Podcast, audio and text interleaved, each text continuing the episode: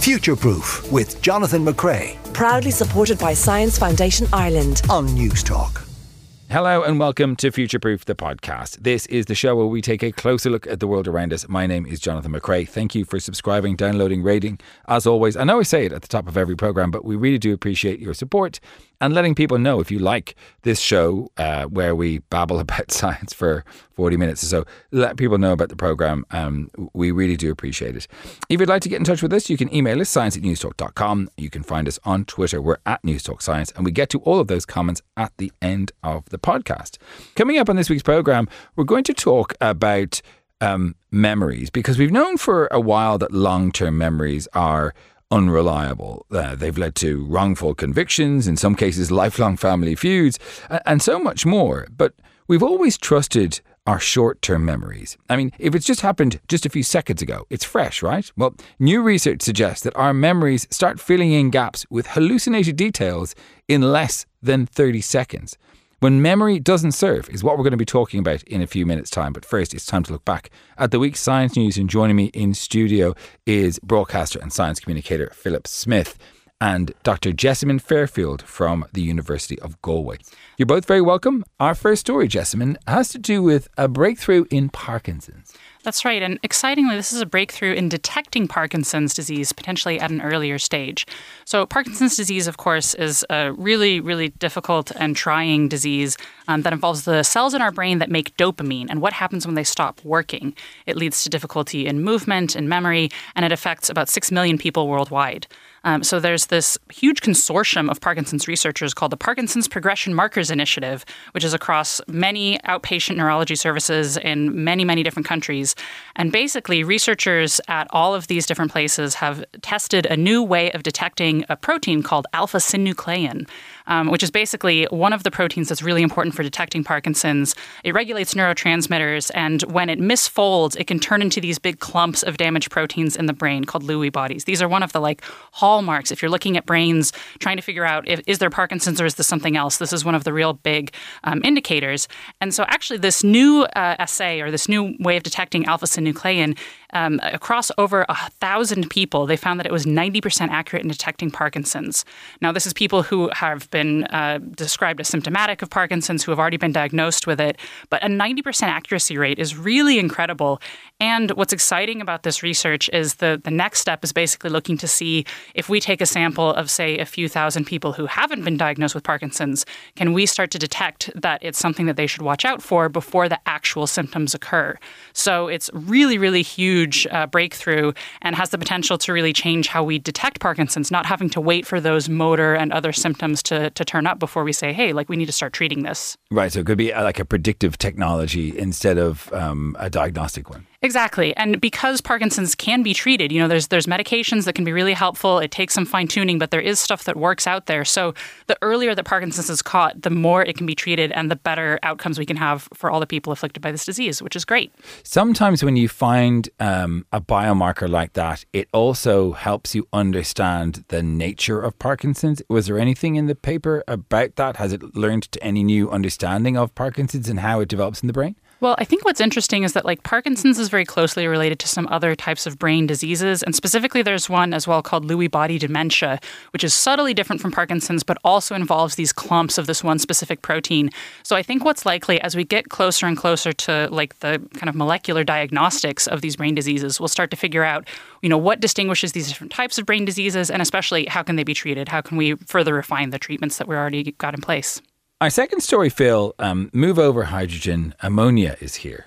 Um, so there's a US sustainable energy startup called A- Amogy, who last week announced plans that they're going to unveil an ammonia-powered zero-emission tugboat in 2023. Now, I don't know if everybody's like, "Oh, great! I've always wanted a tugboat," but this is a big deal because shipping um, is the shipping sector currently contributes about three percent to global greenhouse gases every every year. So it's a big thing.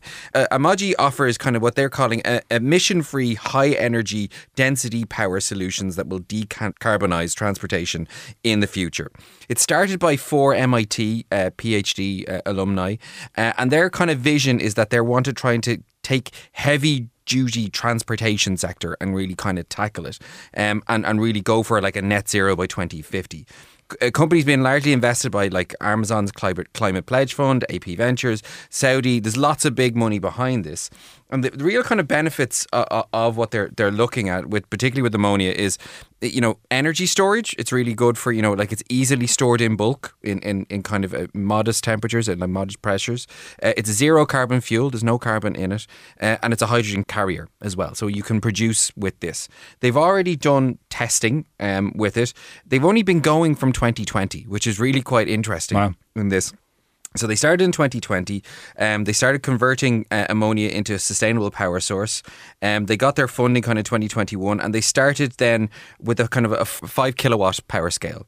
Uh, then they upscaled. They got more funding. Then in 2022, they were up to 100 kilowatts.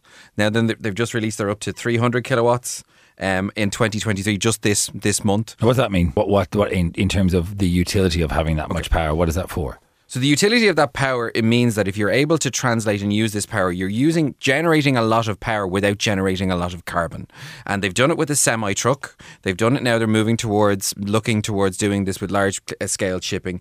And they also have bigger goals that they're going to continue upscaling to this. So the, the real thing is that if they can continue to do this, that three percent of global emissions will be reduced drastically. That they're looking at a forty percent reduction over the next ten years. Yeah, hydrogen is is is often touted as you know the next big thing, but actually there are problems with hydrogen um, in that a you can't uh, distribute hydrogen across our gas network, which is you know what we'd hoped, but actually you can only use only a, a very small amount of the really clean hydrogen on our gas network.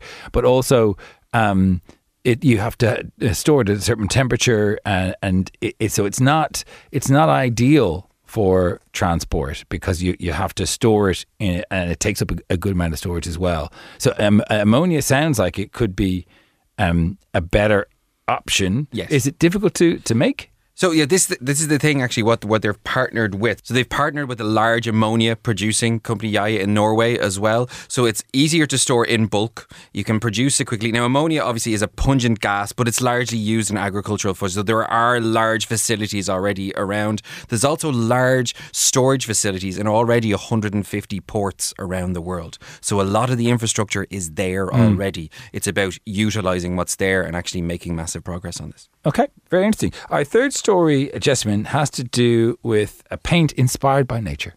Yes, this is one of the coolest things that I've heard about in a while. Um, so, this has to do with structural color. Um, which is something where basically the size of features on something are what cause it to have color because they reflect light at different wavelengths compared to like pigments and you know the stuff that we might normally see. Structural color occurs in nature on like beetles, fish, um, butterflies. So whenever you see like a really vivid color in nature, that's often from the structure and the size of the thing rather than like a pigment that's absorbing some different color Ir- of light. iridescence, is that what you mean? Yeah, iridescence. Um, and there's there's a lot of really beautiful examples of this in nature, but we as as humans haven't really used it that much uh, until now. There's researchers at the University of Central Florida who have basically created a paint that includes all of these nanoscale aluminum and aluminum oxide particles to create different colors. Um, and this is really interesting because, you know, firstly, it's just a cool thing that no one has done before.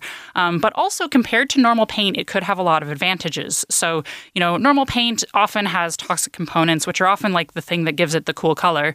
Um, And if paint is in the sun for a long time, as we all know, it can fade. This isn't going to happen with paint made from structural color.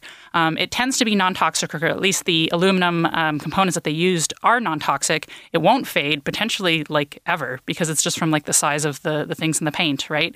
Um, and the other thing that's really interesting about this paint is that it actually doesn't absorb infrared light. So it's reflecting this light at a specific color that the researchers can determine. But the fact that it doesn't absorb infrared basically means it won't heat up the way a lot of stuff does if it just sits out in the sun. So if you think about using this paint in like a city context, you know, this could reduce the kind of heat island effect where the sun is on things if you live in a nice climate. Um, and so that makes them warm. And we, you know, spend a lot of energy cooling stuff down um, that the sun has heated up. So painting stuff that you want to stay cool with this interesting type of paint could actually solve that problem. And because it's uh, paint using color from nanoscale features, you actually don't need as much of it as a normal coat of paint in order to get good coverage. So if you, as you do every day, are painting a Boeing 747, if you were using normal paint, you would need about a thousand pounds of just conventional paint to paint the whole airplane. Um, if you were using this new plasmonic paint, you only need about three pounds of paint. So you would reduce the amount of paint you need, and your aircraft wouldn't heat up in the sun, which is a problem that I think a lot of us face. How long have you lived in Ireland? Uh, 11 years. We use the metric system here. I will have the metric system only on this program. Pounds of paint. Uh, our final story, Phil, has to do with paper airplanes. Yes, give me the technical one or the one that sounds like children will play with it. Uh, and we will and we do. But it's surprising because uh, as a physicist, and just we'll, we'll get to this, there is still contention about how planes fly. Uh, which Really? Is, yeah, this I know there is because it's often taught in complete, I, I suppose, in. Uh, in totality, that it's Bernoulli's principle, where you have an area of fast moving air creates an area of low pressure. You change the shape of the wing so it travels a different uh, distance over one, lowers the pressure on top, increases the pressure underneath, and that's what causes planes to lift. Very simply, that's not it in total. There is um, there's also a Newton's uh, like the push that's pushing against the wing to uh, to lift it up. Because if you invert a plane upside down, you still have the same wing shape. Plane still flies. So there's still there's, there's people trying there's arguments that happen, and it's it's quite voracious in how people get across it. Uh, but Boeing still has competitions and open days where they bring the family along and they get paper airplane competitions to see how people work together, but to, uh, how to design things. And two Boeing engineers, Dillon Ruble and Garrett Jensen, have done something fantastic. They've beaten the world record uh, for how far you can throw a paper airplane. Uh, I feel I should say 290 feet for Jessamine, but it's about 88 meters, a length of a football field. Um, so they've thrown, and it's actually unreal because it's about four to five meters, well, 4.6 meters exact, pretty much, over the distance that someone's thrown it before. Now, it's different to the, the world record for how long a plane can fly. That's a different record. This is how far it will go. And it's not just as simple as, you know, scrunching paper into a ball and throwing it as far as you can. 88 meters is huge. Like It's massive. People need to get their head around how. Like, imagine throwing a paper airplane. 88 meters is enormous length. massive, and it, it's it's it's it's a like, there's a video of it online you can see, and it, the paper that they use, they use A4 paper, slightly bigger than the standard that they use in the states. It took 20 minutes to uh, fold it. They they both study origami together, and they've gone uh, actually kind of modeling it on the planes that like the hypersonic planes that, that would fly, you know, about Mach five. So it's real kind of gone for speed, so that they get a like a quicker flight uh, process over it. So they travel that distance quicker um, rather than trying to get it to glide over that longer distance. So Boeing are still like offering these things. And what is quite nice to see is that even as something as folding a paper or an ancient technology as origami, they're still learning things. But also what's really interesting is that they tried to model how this would work perfectly in a simulation and they couldn't get all the details without what would be the best launch angle because the models don't account, like I said at the start, for both of the Newtonian and the Bernoulli. There's still a little bit of a, well, is it just unicorns that cause planes to fly in magic or is it actually all science? So there's still a little bit of physical testing that needs to be done to be able to figure out that it needs to be a 40 degree launch angle. So they're still using paper airplanes to actually mimic and model what will be the best plane designs to come in the future. which is crazy. And when you think about it, because you know you, we have all these um, high tech modeling uh, systems, but uh, what I was really struck by was the the shape of it. It's a really tight airplane. It's not like your big, broad, floppy yoke. It's a. It, Yeah. it looks like a like a really, really hard in the center. I guess that's because you want to be able to throw it very far. So it's not. It's not a simple threefold. It looks like a very complicated and very dense Yes. plane to start with. And it's adding a little bit of, obviously, the weight is centralized as well, that you're getting it to travel faster, but the wing structure as well is still creating that lift. So it's a balance between lift, being able to, to penetrate through the air, but also have that kind of centralized, you know, weight structure behind it that can go the furthest. So hard as you can throw it, 40 degrees, and see if you can get up to 88 meters. Uh, have a look on our Twitter page. You'll see a video of uh, the, the the paper in question, the paper airplane in question, which flew 88 meters, breaking the world distance record for paper airplanes. Uh, before we go, Jessamine, you've got something coming up. That's right. Bright Club Dublin is back this week on Tuesday upstairs in Whelan's. Um, that's April 25th. And we've got Kevin McGahern headlining as well as a great lineup of academics and comedians. So be sure to come out. If you haven't gone to Bright Club, it's a really clever idea. It's comedians and scientists giving really fascinating short talks. Great night for a bit of laughs, a bit of inspiration, and a few drinks. Bright Club Dublin. How do the people get tickets? They can go to brightclub.ie or they can look on Eventbrite. Dr. Jessamine Fairfield from the University of Galway and Phil Smith, science communicator and broadcaster. Thanks very much.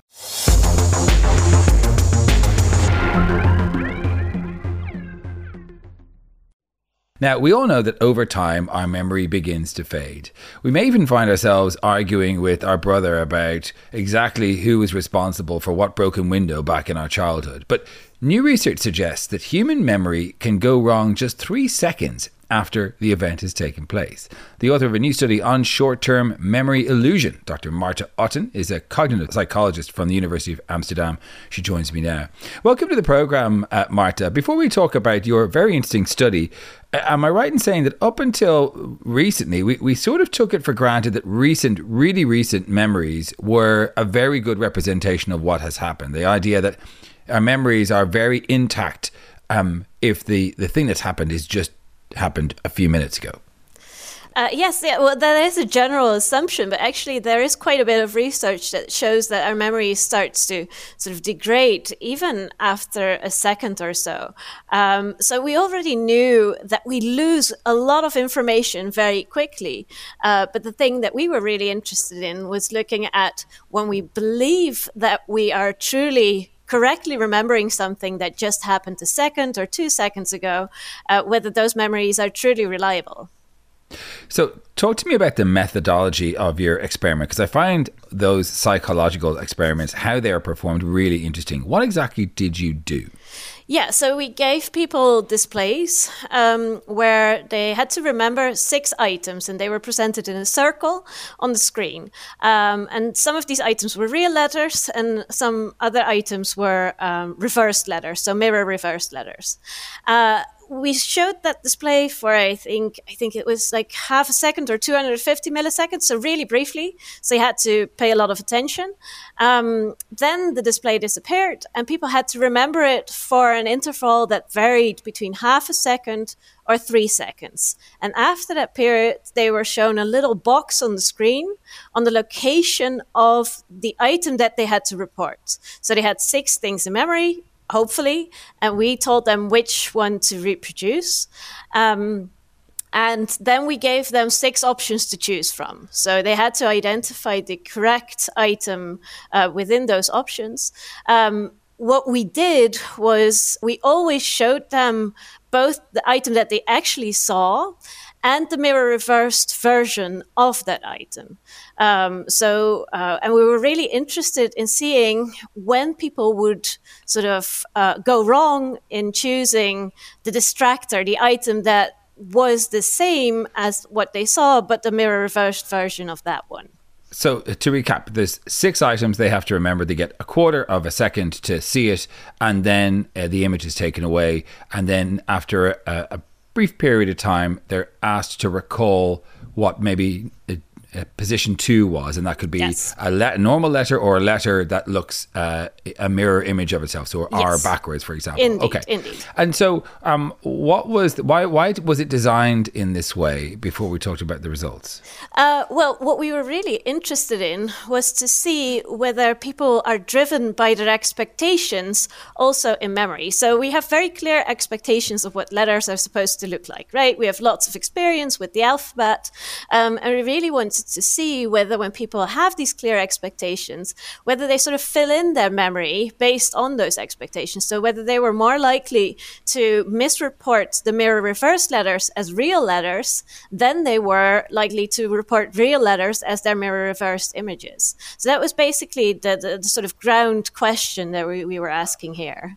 And and so that uh, I suppose pre-existing knowledge of what a letter should look like is really important. It's why presumably you didn't use an an abstract image yes. and its reverse. Yes. So you want you wanted to know whether or not people's experience of seeing a C would expect would sort of get their mind to create the C the right way around because that's what they normally see. Is that Indeed. the idea? Yes, right. absolutely. Whether we fall back on these these sort of rudimentary expectations uh, that are part of just their experience with the outside world. And so, what did you find? So we found that af- when we probed people after half a second, they were very good at reporting what they actually saw. So uh, I think that shows that memory is pretty reliable, especially when you ask people to sort of only report when they feel very confident. So we only looked at these cases where people said, "I'm I'm very sure of what I remember.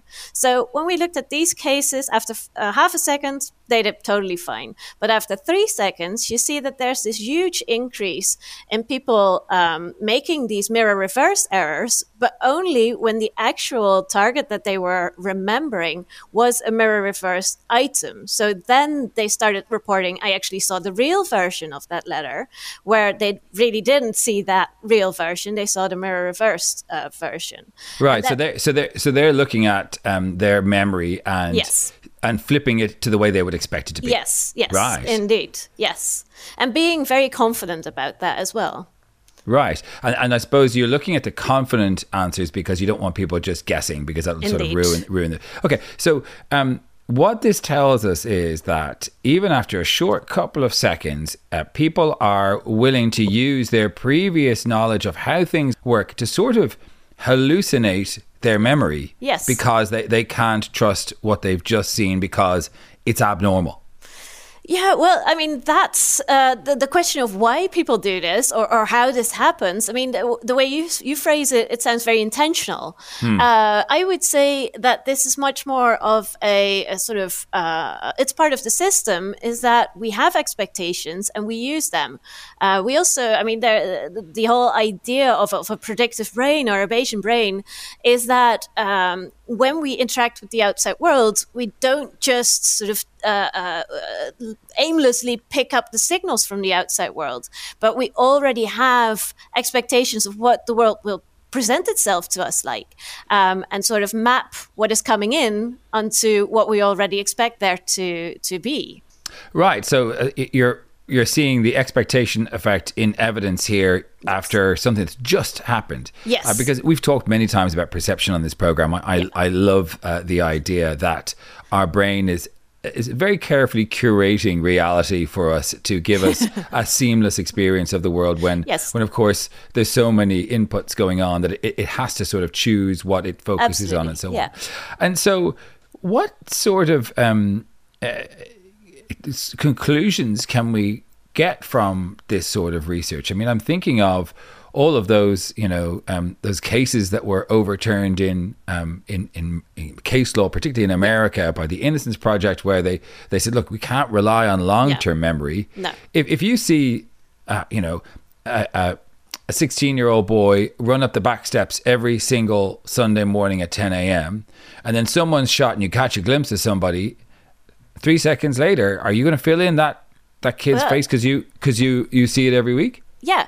So actually, I I mean. What we did here is very rudimentary, right? We only looked at letters, mirror reverse letters. So uh, I, I, I, wouldn't confidently say that it, that it necessarily uh, also goes for social stimuli, but that would be my prediction, indeed, that when we have clear expectations about other people as well is that that will shape memory in the same way. So if we indeed clearly expect to see a certain person, if we just looked at a face and we didn't perceive it quite clearly, right? Because that is important. We gave people a very difficult task here. It's not that easy to remember everything. Um, so if there's a very clear memory trace, these expectations will probably not really have a big influence. But if your memory is starting to degrade a little bit, or if you're uncertain, or the, the stimulus was kind of noisy, um, then uh, we will start seeing these effects of um, our expectations, also social expectations in memory. And I think more even maybe than sort of recurring events, the types of prejudice that we have or stereotypes that we have about other people, those are the types of pretty solidified bits of social knowledge that we have that could really influence even short term memory. Are there um, examples in um, good psychological research that suggests that our bias um, lead us to remember things incorrectly? Uh, well, there's a lot of research that uh, uh, suggests that there are perceptual effects, but I would argue that these perceptual effects, so what people report seeing, can also be memory effects. So, you know, I, I don't know if you're uh, familiar with there's this uh, gun tool task uh, uh, literature, weapon identification task, where you're supposed to um, discern whether an item that you're shown is a gun or a tool. Um, and what you see is that when you've just seen a black face is that you're much more likely to identify that item as a gun than as a tool, and vice versa for just seeing a white face.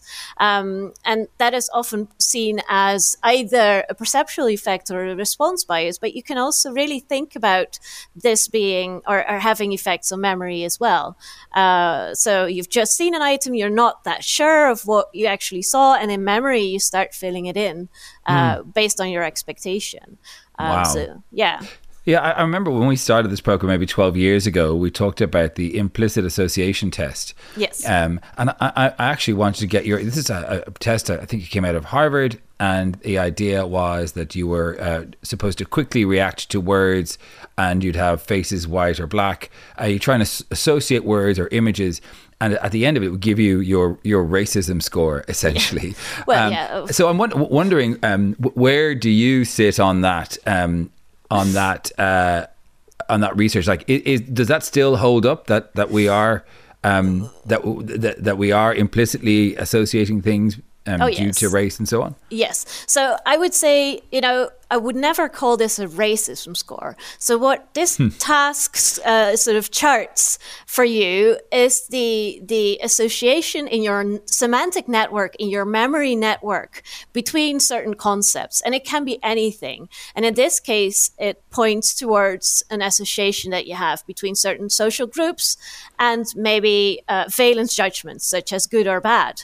That doesn't mean that that is your opinion, which is you know that's what racism is. It's it's an opinion that you have, a conscious opinion. I think the implicit uh, uh, association tasks gives you an indication of the cultural associations that you have picked up just by functioning in the world. Mm. So yes, I then definitely think that this task holds up in charting these associations, but I would never say that at the individual level it gives you a score of how racist you are, um, because that is not also not what it was designed for. It's designed to look at bigger groups of people and and take into account how they uh, uh, connect these these concepts with each other. Talk to me about your research then. Where do we go next with this? I mean, I suppose adding different modalities, as, as they say in science, or, or adding images, audio, and that sort of thing. Yes. Is that the next step? Yes. So I personally, since I am really interested in stereotypes and prejudice, I would really like to explore whether these effects are also visible in the social domain. So whether when you have these social expectations, whether they immediately start shaping your memory similar to these very basic expectations about letters. Um, and that can be in, in, multiple domains. Indeed, it would be visual, but I'm also really interested in uh, linguistic aspects, what people say, how people say it. So, you know, there's these stereotypes about maybe angry women, or uh, so do you indeed start hearing women being more upset after you've just heard them, you know, speak even just a second ago because of your expectation about their their demeanor. Mm. Um, so yeah, I'm, I'm I would really like to take this research and see how widely applicable it is and and how far the implications reach also.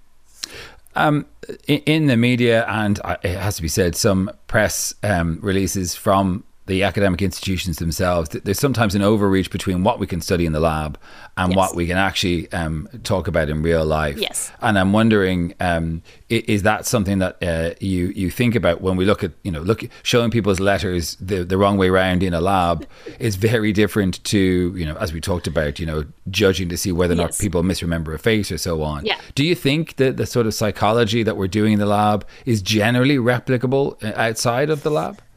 Well, I think the, the tasks that we do are more boring, but also more controlled. So when it comes to these types of misremembering things, it's actually real life is much more noisy than what we give people in in the lab. So on the one hand i would say yeah what we did you know with these letters that's a really boring category. That's not what happens in real life. On the other hand in real life life is just so much more complicated. So if we observe these things in these very controlled and quiet settings in the lab i would say that finding them in real life or ha- having these things play a role in real life is actually pretty um, likely. Right, and, and, I suppose, uh, as you say, uh, it allows you to isolate out certain individual behaviors, n- control for other things that might be a problem. And, and of course, if you're trying to do this in the real world, there's so many other factors that might Yes. um, taint that research. So, uh, really interesting. Uh, please do follow up with us um, when you, you start working on voices. Be very interested to hear um, the results of that. As Thank a you s- radio maker, that seems very relevant. yeah, exactly. well, listen, thanks very much for joining us. Dr. Marte Otten is from the University of Amsterdam. Thank you for having me.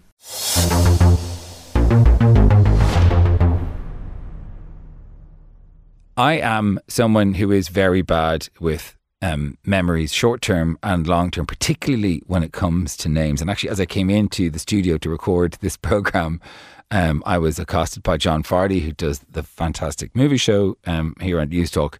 And he was asking about my kids. And he was like, How's Casper and how's Cohen? He must be eight now. And I was like, Yeah, yeah, yeah. And he said, Name my children, Jonathan. I have to say, all the blood drained from my face because, in fairness, uh, John Fardy is not just a lovely fella. He produced the show for like two years. Um, and while I did know, I, I knew one of the names of his children, but I couldn't. It wasn't. It was on the tip of my tongue. It was a very embarrassing thing, and it happens to me all the time. I meet people, I don't remember their face. Uh, or I don't remember their name, and I struggle to do it. And I think when someone does that, you know straight away, right? Every, every- everybody knows you you like to pretend to yourself that they didn't know. You go, yeah, I got away with that. But I promise you, as soon as you look at someone with that blank stare, even if it's for a millisecond, they know you've forgotten their name. And that's my constant state of existence. John, I'm so sorry. Will, Elliot, Amy. Now, there you go. Um, love to hear your stories, particularly if you are um, if you are good with memories, or if you if you had a fight about something you misremembered. Let me know. I often tell a story about Coolio cutting me off in the toilet in a in a and, and this is a strange one. Coolio cutting me off in a toilet in a, a a mansion that used to be owned by Harry Houdini in L.A. a number of years back. And I was telling this story in front of a friend of mine, and my friend turned around to me and said, "That's my story." God's honest truth. I think I might have mentioned that before in the show. It's God's honest truth. I I, I, I- made up that story, but I, I, I thought it was mine. Anyway, uh, love to hear from you. If you misremembered something and then were corrected many years later, uh, would love to hear your anecdotes. To some of your comments from last week, we were talking about uh, this incredible mission to Jupiter, um, and loads of your comments coming in. One person says, Most people don't understand how profound the discovery of life on another world in our solar system would be.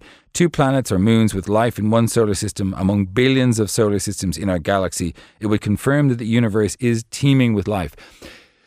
You know, th- there is this famous thing, the Drake equation. And, and you know, um, when you, you know, look at the maths, the idea that we're on our own is exceptionally unlikely. And, and that almost impossibility from a mathematical, scientific point of view, you know, it, it obviously it, it it gives birth to the notion that there is almost certainly aliens. We just haven't met them yet. That, I mean, that, that's almost certainly, and that sounds crazy to say out loud, but there are almost certainly aliens looking at the maths and science of how unlikely it is that we are alone on this planet harboring life. And Brian Cox put it really well in a, in a traveling show that he did, um, in which he said, if that's true, we have an enormous duty to look after life on this earth. If this is the only planet in an enormous universe of billions and billions of stars and trillions of, of, of planets, that if we are the only ones that have life, we have an enormous duty to look after it, uh, which I thought was a really um, interesting point. Um, Another person says, Surely, Jonathan, if there were aliens or other life out there, they would have made contact by now. Is it not a massive waste of resources to put so much money into a fruitless mission? So, look, the, the argument is, um, you know, the very nature of our existence, the fact that you and I are, are here, I'm, I'm talking into this microphone, you're hearing it from a speaker wherever you are, the fact that that is happening is as a result of the core trait of curiosity that took us out of the trees, and uh, it is uh, it is something that drives us forward. And the uh, you know the pursuit of knowledge is one of the reasons why I love science, and I, I really think that we we need to value it. The, the pursuit of new knowledge is what science is, and so. I- think it's important when you look at what we spend on other things, you know, the fraction that we spend on space exploration, it is really, really small. I know it's a very it's it's the same argument trotted out, but it really is. It's not a lot of money we put into this thing. And the idea that we now, if you Google all of the planets in our solar system, including poor Pluto, you can now see a very high res, res uh, uh, image of each of those things. And if you put them all together, it's a beautiful uh, poster. Um, I, I, I saw of it once of all of those planets that you can see them in vivid detail and yet they are millions of miles away in some cases. That is extraordinary. Uh, and so i don't think it's a waste of resources and i think the pursuit of knowledge is a, is a noble and, and useful thing if only to stretch ourselves as a species. Um, if there were other aliens um, out there would they not have made contact by now? Google the Lana- laniakea um, cluster which is the cluster of galaxies in which the Milky Way resides, and you'll have an idea of how insignificant this particular planet is.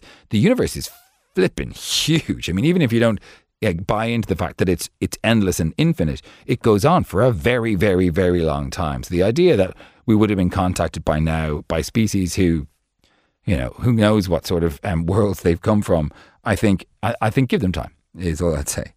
Um, Peter says, "Why is there such a narrow launch window?" That's right. We were t- we were learning that the JUICE mission had one second um, of of a launch window in which to to launch, and if they missed it, they'd have to try again. The reason why is because the Earth spins at a particular time a, a speed, and there's a, a, very good time in the rotation of the Earth uh, that um, we will get the best speed and trajectory and fuel efficiency, and so. Um, that will happen, uh, you know, once a day, uh, and is my is my my understanding. I think that's right.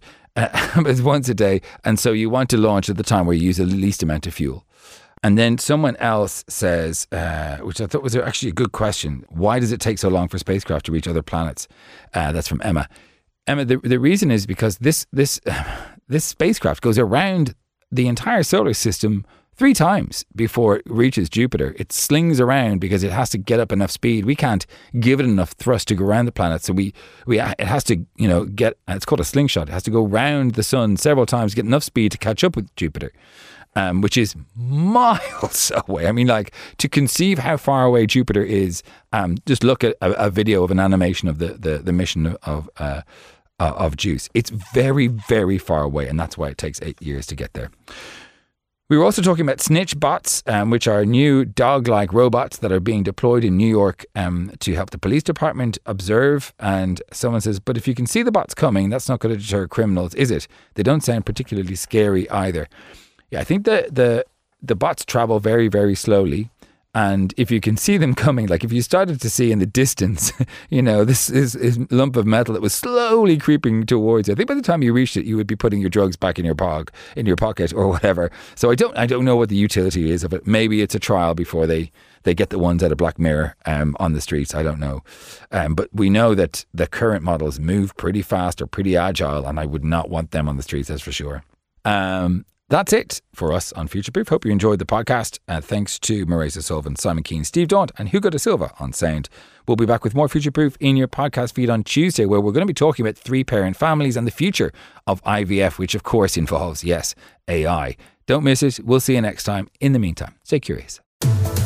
Future Proof with Jonathan McCrea. Proudly supported by Science Foundation Ireland. Sunday morning at 10 on Newstalk.